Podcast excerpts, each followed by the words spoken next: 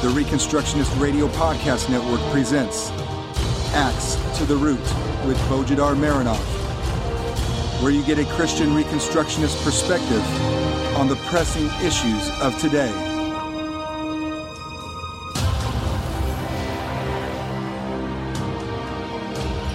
Welcome to episode 32 of Axe to the Root podcast, part of the War Room Productions. I'm Bo Marinov, and for the next 20 minutes, we will be talking about deep philosophy. I mean, really deep philosophy, which in the world of modern academia means the opinions of dead Germans. Or rather, not all dead Germans, but only a few Germans who died in the 19th century. And we're going to be talking about the deadest of them all in a spiritual and covenantal sense, I mean, who, being the deadest of them all, has affected the modern philosophical, intellectual, political, and religious discourse more than any other German who died in the 19th century. Funny how it happens. The deader a thinker is, spiritual and covenantally, the more eager the secular world is to find in him their intellectual and spiritual leader. And in this case, this is very expressly true. We will be talking about Georg Wilhelm Friedrich Hegel, or we can anglicize the name to George William Frederick Hegel, a verifiable giant in non Christian philosophy whose legacy, acknowledged and unacknowledged, is still with us today and it is with us today not only in our modern secular philosophy, but worse, in our modern political philosophy and discourse. And take this some of Hegel's most devout followers, when it comes to the political and social applications of his thought, are modern Christians, although most of them don't realize they're following him. What I want to do in this episode is give a short and simple overview of Hegel's philosophy, starting presuppositions logical development, philosophical conclusions, and practical, that is, political and social conclusions. And later, in a future episode, see how we as Christians need to think about the modern society and also where our focus and emphasis need to be in order to develop a biblical worldview and also restore the civilization of Christendom in all its aspects. It's rather funny. A couple of years ago, a friend sent to me a scanned copy of a page from a book by, by R.C. Sproul in which he speaks about Christian philosophy. My friend had underlined a sentence on that page. In that sentence, R.C. Sproul declared that when it comes to philosophy, Christians are forced to choose between Kant, Immanuel Kant, a German philosopher from the 18th century, and Aquinas. That means Thomas Aquinas, the most influential Roman Catholic theologian and the brightest star of the tradition of scholasticism of the 13th century. I laughed and responded, Well, I guess RC wants to make us all Hegelians, because that's what Hegel did in his whole career as a philosopher. He oscillated between Aquinas and Kant, trying to eventually bring the two together in a system supposed to combine the best of the two. He admired Kant and exp- explicitly said that in his dialectical method he was trying to bring Kant's two ends of his dualism together. Despite being himself a Lutheran, he also took the principles of Aquinas' theology and transformed them into tenets of his philosophy of absolute idealism. We'll talk about it in a, in a few minutes. Karl Barth, of all people, called Hegel the Protestant Aquinas, and that moniker has been affirmed by, by other philosophers and theologians as well. Anyway, my purpose here is not to pick on R.C. Sproul. His contribution to the popularization of Calvinism is above any doubt, but, but this small deviation from his Reformed presuppositions only shows how pervasive the influence of Hegel is today, even among those who should know better. In his case, R.C. Sproul didn't even realize that he was following a path drawn originally by Hegel himself. If I could reply to R.C. Sproul, my answer would be no. In philosophy today, Reformed Christians have only one possible choice Cornelius Van Til and his presuppositionalism, because it is the only philosophy today consistent with the theology and soteriology and the doctrine of knowledge of Calvinism. Or perhaps, in a lesser degree, Gordon Clark, although Clark was much closer to Hegel in his view uh, on logic and reason. So, to be safe, go with Van Til. Of course, I know that R.C. didn't have the intent to make us all Hegelians, but his statement was dictated by his preferred system of philosophy, and I think that in that preference he is inconsistent with his Reformed faith. But this discussion I will leave for another episode in the future, if I ever tackle it, of course, for there is a multitude of other issues, ethical, judicial, that have a priority. Here now we are facing a serious challenge, though. The challenge is to explain the philosophy of Hegel simply and in a short time from a biblical perspective, then show the logical conclusions of it in the political thought, and then show how the modern political discourse and practices have been affected by it. We may need to leave something out, for this format may not allow us to cover it all. So let's get to the task at hand. Hegel is perhaps the brightest philosopher in the tradition of German idealism a tradition which we may call the German Enlightenment. It lagged behind the Scottish and the French Enlightenment by a generation or two. Uh, well, Germany in the 18th century wasn't very capable of producing a strong intellectual class. But despite coming somewhat late to the scene, German idealism provided the secularism of the Enlightenment with systematic theories in several fields of philosophy in theory of knowledge, the nature of conscience and reason, logic, ethics, etc. The Enlightenment philosophers, in their eagerness to escape the worldview of Christianity, had a serious problem. Every departure from the Trinitarian God of the Bible as the foundation of knowledge, uh, logic, ethics, and philosophy led to some form of dualistic paradox and self contradiction making it impossible to give any justification for their knowledge and systems of thought, and also making it impossible for them to develop systematic, comprehensive, coherent thought on anything. They ridiculed Christianity, but no matter how they tried, they couldn't develop any kind of system without it. Most of the French and Scottish philosophers preferred to retain some form of belief in God as a sort of insurance policy against their own inconsistencies. Others, like David Hume and Denis Diderot, despaired and resorted to philosophical skepticism, deciding that systematic thought and rational knowledge are impossible in practice and therefore can't be achieved. It fell to German philosopher Immanuel Kant to systematize the inherent dualism and self contradictions of secular thought and to try to point a possible way out of it. Well, systematize he did perfectly well but finding a way out of the dualism proved to be a rather tough task. If anything, Kant make, made it worse. In order to define human thought, knowledge, and reality without God, he postulated two different and, in a sense, opposed worlds of knowledge and perception, or as a matter of fact, two opposed realities. One was the realm of the phenomenal, that is, the things as they are perceived by our senses and then interpreted by our reason. The other was the realm of the noumenal, that is, the things in themselves, independent of our perception of them, uh, in their true reality. Kant thought that he had found the answer to skepticism, the belief that there is no possible way of validating any knowledge. He wanted to preserve the belief in secure knowledge, but without God. He acknowledged that things in themselves are not the same as our sensory perception and our rational interpretation of them. That dualism he took for granted and systematized it in his two books, Critique of Pure Reason and Critique of Practical Reason. The only thing that remained now is to find a logical connection between the two worlds that would somehow make the things in themselves knowable and human reasoning validated by reality. Well, that proved a task beyond his abilities. He never really found a philosophical way to reconcile hard reality with human perception. Uh, yes, yes. I mean, people take it for granted that their mind and reality are correlated. But why should it be true? Why not accept the total disconnect between reality and the mind? Kant could find no answer. He ended just as skeptical as the skepticism he detested. That's where Hegel came to the rescue, or at least tried to. Hegel called his system of philosophy dialectics.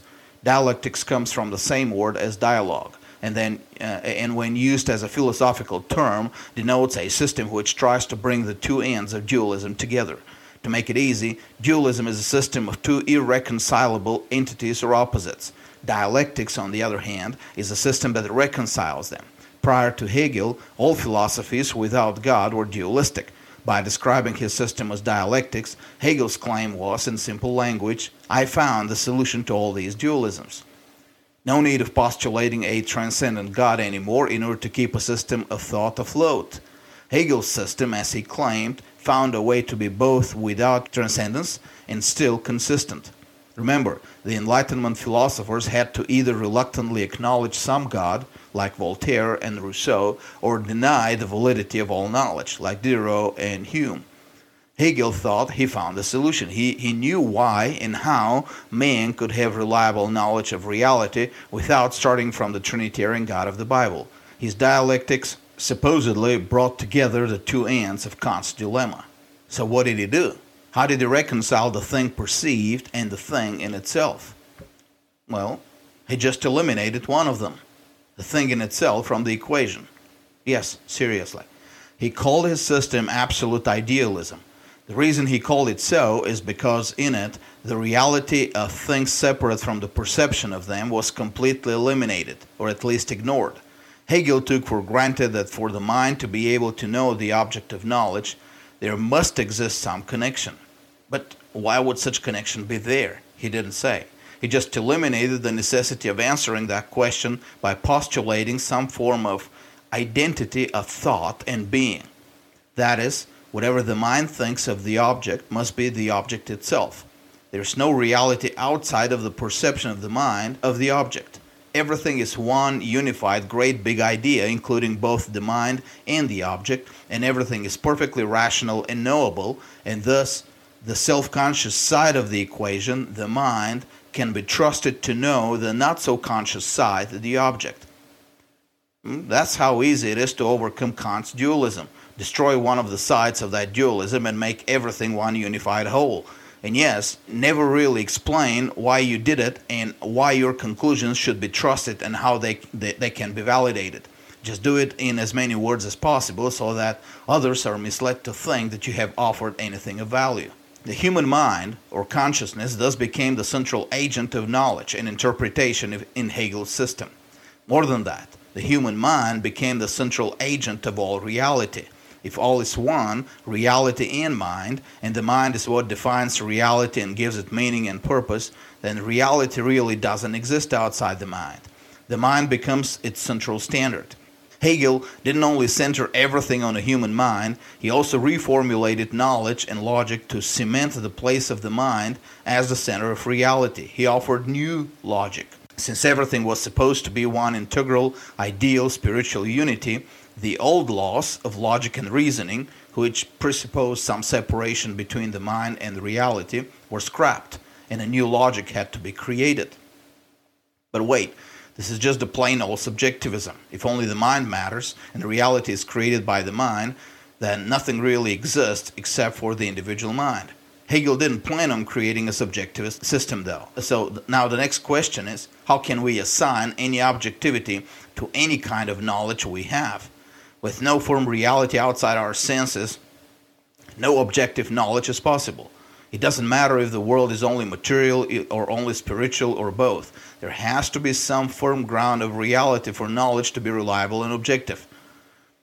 Hegel's system, by excluding the independent reality of things, destroyed that firm ground. Hegel's absolute idealism was nothing else but an absolute void. If one is to explain Hegel's absolute idealism in simple terms, it would be a man in a boat in an ocean without shores and without a bottom. Things appear on the horizon, but there is no way to decide whether they're real or man is just hallucinating. To be honest, it doesn't really matter if they're real or man is hallucinating. All that matters is that man sees them. In this setting, man is charged with a task to find his place in the world and somehow make his own existence an objective fact and thus make the existence of those objects on the horizon an objective fact as well. So the issue comes to the question how does the individual conscience, the mind of the individual man, define itself? How do you find your place in such an ocean? This question is tricky, for philosophical definitions came from Christianity. Pagan philosophy did not use rational definitions, it had no foundations uh, for them. Concepts were not defined rationally in paganism, they were only intuitively assumed or told as myths or stories. Plato's dialogues are full of such pagan substitutes for definitions, where a thing is not really defined but vaguely described in the form of a dialogue. It was Christianity that gave the world the practice of rational definitions. Christianity is a creedal faith uh, based on creeds, uh, it's not on a cult religion and a faith is not a real self conscious faith unless it has definitions. That is, boundaries on the meaning of concepts. Definitions that is, boundaries on meaning, were instrumental in its war against heresies, because the main characteristic of all heresies was taking the meaning of words and concepts beyond the limits of Scripture. But Christianity could afford to work through definitions, because a thing can be defined clearly only against the firm background of two things either its origin or its purpose. When we define something, all we ask for is this where does it come from, or what is it made of? And then, what is the purpose of it? Christianity has both. It speaks of the origin of things, and it speaks of the end of things, the telos, the purpose of all things. It has a firm ground on both ends of the journey, the beginning and the end. Man knows who he is and what he is because he defines himself in terms of the creation and of the final judgment. But paganism has no such firm ground, and therefore paganism can't use definitions. It has to use vague shadows, myths, and intuition for the meaning of things. Now, how would Hegel's man define his own consciousness then, and how would he have an objective validity to it? How would his man in a boat, in an ocean with no shores and no bottom, figure out where he is? Hang on to your chairs, folks. You're about to hear the most ingenious answer by Hegel. Ready? Here it is. Man meets another man in another boat, just as lost in the ocean. Both engage in an interaction, exchange thoughts and perceptions, or hallucinations, who cares? And in the end, the two, having achieved a synthesis of their perceptions or hallucinations, who cares, come out with a much better idea where they are in the ocean with, without shores and without a bottom. You might be tempted to decide that it certainly can't be that simple and stupid, but it is. Hegel, as all non Christian philosophers, was a fool, but he was an educated fool, and like all educated fools we have today in our college and seminaries, he was proficient at dressing up his folly in philosophical lingo. But at the very bottom, this was the philosophical idea of his objectivity of conscience, or as he called it, the phenomenology of reason. It is from there that we get the simplest description of his dialectics thesis, antithesis, synthesis. An individual conscience, thesis, lost in the void, meets another different conscience, antithesis. The two interact, and from this interaction comes out a united conscience, synthesis, which is a step closer to the self definition of the two consciences. Somehow, the two lost minds become a little less lost not because they have found a firm ground, but because they have found each other. Or if you want a more accurate picture, imagine two drunks in a bus standing and hanging on to each other to avoid falling. From this also comes Friedrich Engels' answer to the question, What is your motto? He replied, Everything is relative. As is commonly interpreted today, he meant moral relativism, that is, there are no absolute moral values. Well, he certainly didn't believe in absolute moral values, but he was a deeper thinker, and his answer was much deeper. As a good Hegelian, he meant no individual has a meaning and purpose as an independent moral agent. We're all defined only by our relations to others. And from this also comes the modern objection against Christianity that it is a dogmatic religion, it never changes. Hegel made it fashionable to believe that only that system is true which floats, which never remains fixed on the same moral and intellectual firm ground forever. Change must be truth. As stupid as this sounds, and as foolish as Hegel and his followers are to fall for such excuse for a philosophy, this is not the end of the story. It continues. The obvious objection then is this the synthesis of two consciences can't be enough for either of them to achieve the objectivity of knowledge, value, and self awareness. There must be more, and Hegel agreed. Of course, there is more. There are more individual consciences out there. The more they meet, the more they achieve that synthesis, that unity of spirit of mind, the more they achieve objectivity and assurance of knowledge. And keep this in mind since reality is defined by conscience, the more they achieve that synthesis of consciences, the more reality comes into existence, or at least reality that matters. Objectivity is not in a transcendent truth which is uh, immovable and immutable compared to the world of reality. Objectivity is a process in time achieved more and more and more and more by more and more thesis, antithesis, and synthesis between interacting consciences until until all these minds merge together in a gigantic conscience, which in itself combines the self awareness, the identity, and the conscience of all of them. One conscience to rule them all, one conscience to bind them. That final great conscience would be the end of the process, and it would be that final objective spirit in which all individuals find both their freedom and their moral duty. That final objective spirit or objective conscience would be the only one capable of providing real knowledge to all these lost men in the ocean but not by taking them to firm ground, of course, for in Hegel's absolute idealism no such firm ground exists, but by defining reality for them and even creating and postulating reality for them. The mirages they have seen as individual antithetic consciences will now, in their synthetic condition, be replaced with a common mirage, a collective hallucination for all, and this collective hallucination will be their knowledge of their true place in the universe. Hegel didn't have to look too far for the obvious institutional expression for this objective spirit. He directly pointed to it the state. He called the state an objective spirit. He assigned to it the role of postulating reality. In his new ethics, consistent with his philosophy, he declared that the only freedom and moral duty of individuals is to be incorporated in the state and subservient to the state.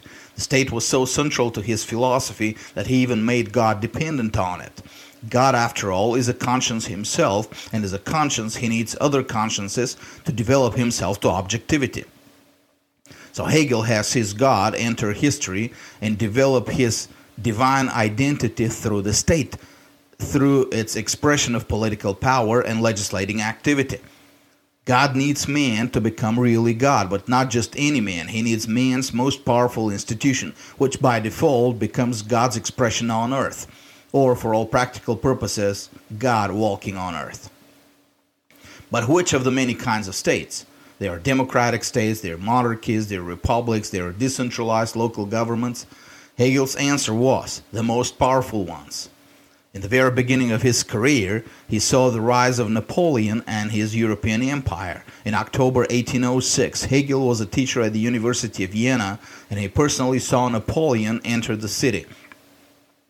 So excited he was that in a letter he called Napoleon this world spirit. Seriously.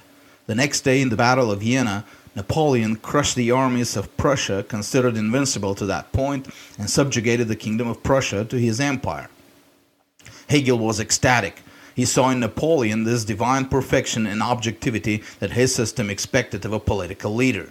The defeat of Napoleon several years later and the restoration of Prussia made him change his mind, and now he believed that the perfect expression of objective spirit, the state through which God has completed his own journey to self consciousness, was the Prussian state and its almost perfect subjugation of the individual to the interests of the state.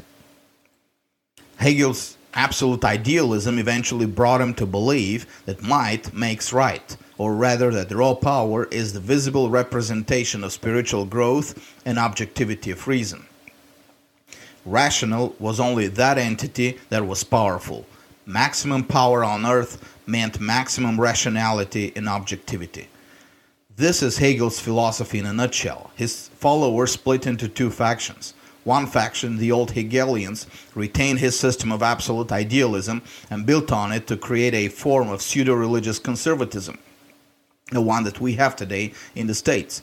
Another faction, the young Hegelians, picked up his dialectic and the relativism of being and built on it a number of revolutionary ideologies, of which Marxism has been the most successful one.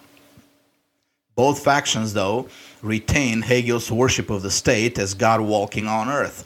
By the end of the 19th century, most philosophers, economists, and social scientists consider the state as the ultimate institution of social significance and progress.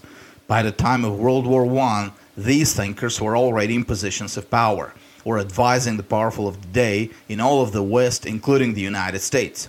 By the mid 20th century, Hegel's worship of the state had taken over the West, a philosophy that self consciously started with a departure from God as the objective transcendent standard, ended up creating a system of status domination that the West hadn't seen since the times of the late Roman Empire.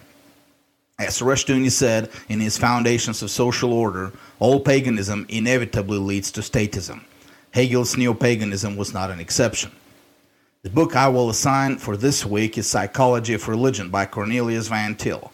The issue of the objectivity of our faith is an important one.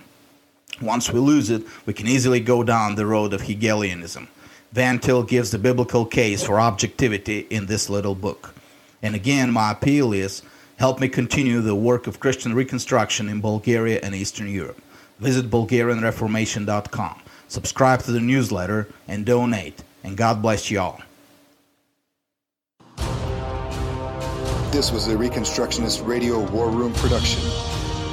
Axe to the Root with Bojidar Marinov. Please visit bojidarmarinov.com and reconstructionistradio.com forward slash axe to the root.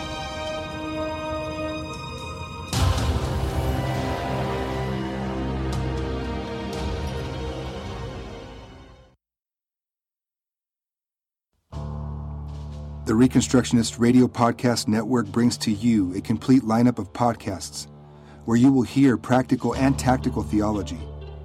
Our desire is not simply that you consume our shows, but that you also live out your faith in every area of life.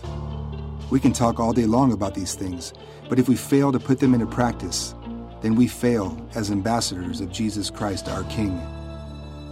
Subscribe now to your favorite Reconstructionist Radio Podcast Network shows, or you can subscribe to the Reconstructionist Radio Master Feed, where all of the content we produce, including the audiobooks and audio articles, will pop up as soon as they are available.